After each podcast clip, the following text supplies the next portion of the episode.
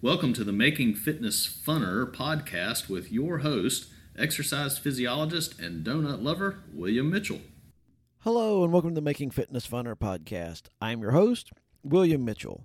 Last week, I took a look at some serious, concrete ways to do what most people think is absolutely impossible, and that is to actually lose weight over the holiday period. So, if that's something that appeals to you, check out last week's podcast. This week, as we are still in the space between Thanksgiving and New Year's, and a lot of people get stressed on this, we're going to look at ways for you to reduce your holiday stress. First, are you one of the ones that is stressed?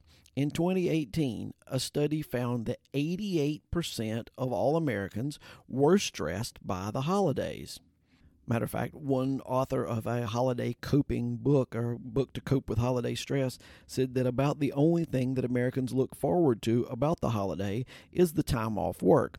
Now, I'm not sure that's pro I don't know if that was actual research. It was probably his uh, cynical approach to get you to read his book. But anyway, suffice it to say that a lot of us are stressed by the holidays. And part of it is you're stressed by can you get by your time constraints, you're stressed by some are stressed by getting together with the family. Uh, 27% of parents start to stress over the holidays in November. 38% are stressed over the cost of the holidays. 34% fear that work obligations are going to interfere with their holiday plans. You know, you don't want to have to work late on the night that your child has a Christmas play. So that that's something that they are concerned about. 45% said that other holiday shoppers stress them out. Of course, you got to realize that uh, the rest of the people, you are one of the other holiday shoppers, but we'll talk about that one later. According to Credit Karma, more than 50% fear not being able to afford all of the holiday gifts. And there's a majority of people, it didn't give an exact uh, number of percent, fear that they're going to blow their diet over the holidays.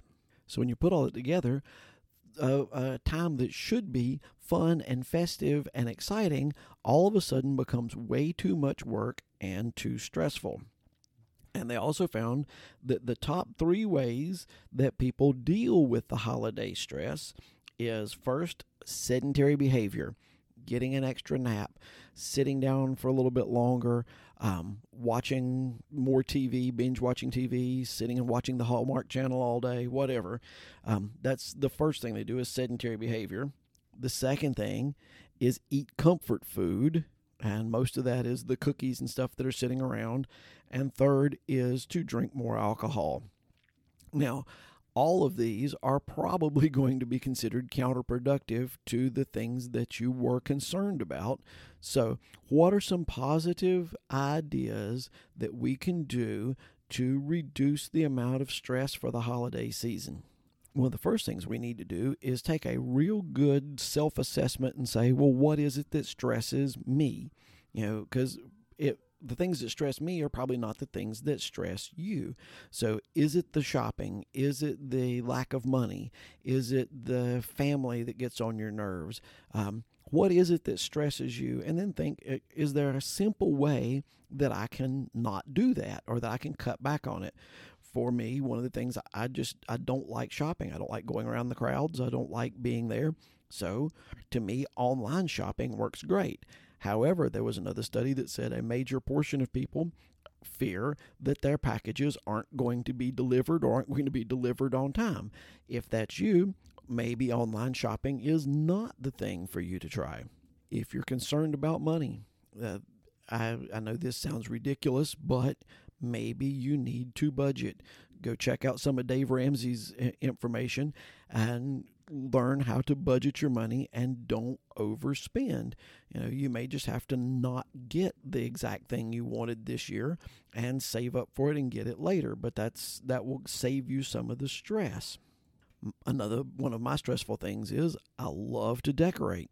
Sometimes the decorating itself becomes stressful then you've got to think, why am I doing this? How, how is this important to me? Is it worth the amount of effort? Is it worth the amount of stress? Because if you think back to what was what's memorable to you from Christmas pasts, a lot of the stuff that we're worried about and a lot of the stuff that we stress about is not something that we even remember in years to come. So if it's not something that's going to make a big difference, it's not something that's going to make your life happier 10 years from now when you uh, reflect back on it, maybe we don't need to put as much effort into it. Once you've identified what it is that stresses you and looked at ways you can possibly cut down on that, there's still stuff that you can't do anything about. You had to work late, you had to go to a Christmas play, both of them at the same time. It just didn't work out. There are things that stress you. One of the greatest ways to relieve stress is to exercise. 30 minutes of exercise five days a week. I know I sound like a broken record, but it is important. If you're starting to stress out, if you're starting to worry too much about the things that you've got to do, go for a walk. Now, if you're baking cookies, make sure you turn the oven off and get the cookies out first, but go for a walk. It will balance your blood hormones. It'll, it'll, it produce feel good hormones and it stimulates your brain so that you can get more done and it will help you with the thought of, I'm going to blow my diet over the holidays.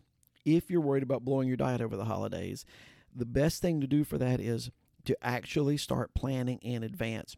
You've got a lot of the majority of your meals are going to be meals that you have control over, but there are going to be a uh, higher number of meals you don't have control over. When you get invited to that potluck, when you get invited to the parties, well, the rest of the meals Take time to consciously plan those and make sure that you do something a little healthier than normal. That way, you've kind of made up for the meals that are coming that are not going to be as healthy. And I know that's not the best way to do it, but in times that you have meals that you have no control over, making sure that you've started from as healthy of a base as you can is not a bad idea. And probably the easiest thing to do is to ex, uh, express gratitude. Read about a study: 200 people were given a assignment at random. They had there were three different assignments they had, and they just gave them an envelope that had the different things. At the end of the day, they had to either list five things that they were grateful for, five things that they found to be a hassle, or just five things from their day. And what they found was the gratitude group felt much better about life they had fewer physical complaints. They spent significantly more time exercising and were overall more optimistic about the upcoming week.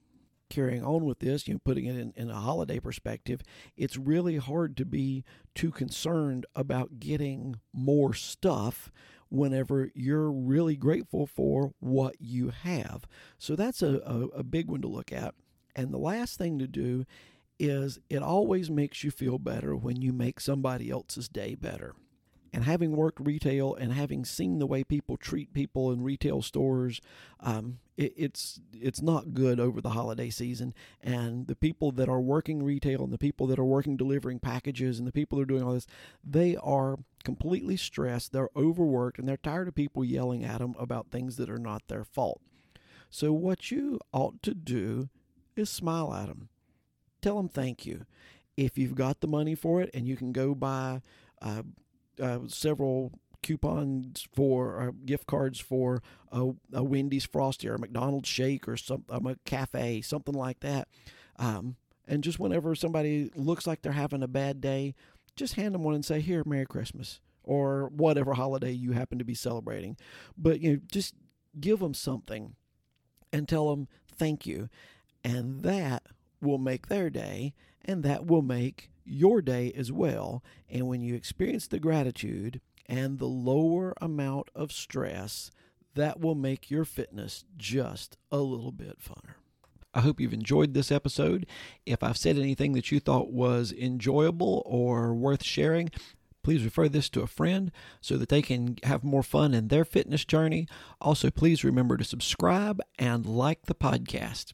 As always, I'd like to thank One Accord for the bumper music and Paul Sink for the great intro work, and I hope you'll join us next week as we try to make fitness funner.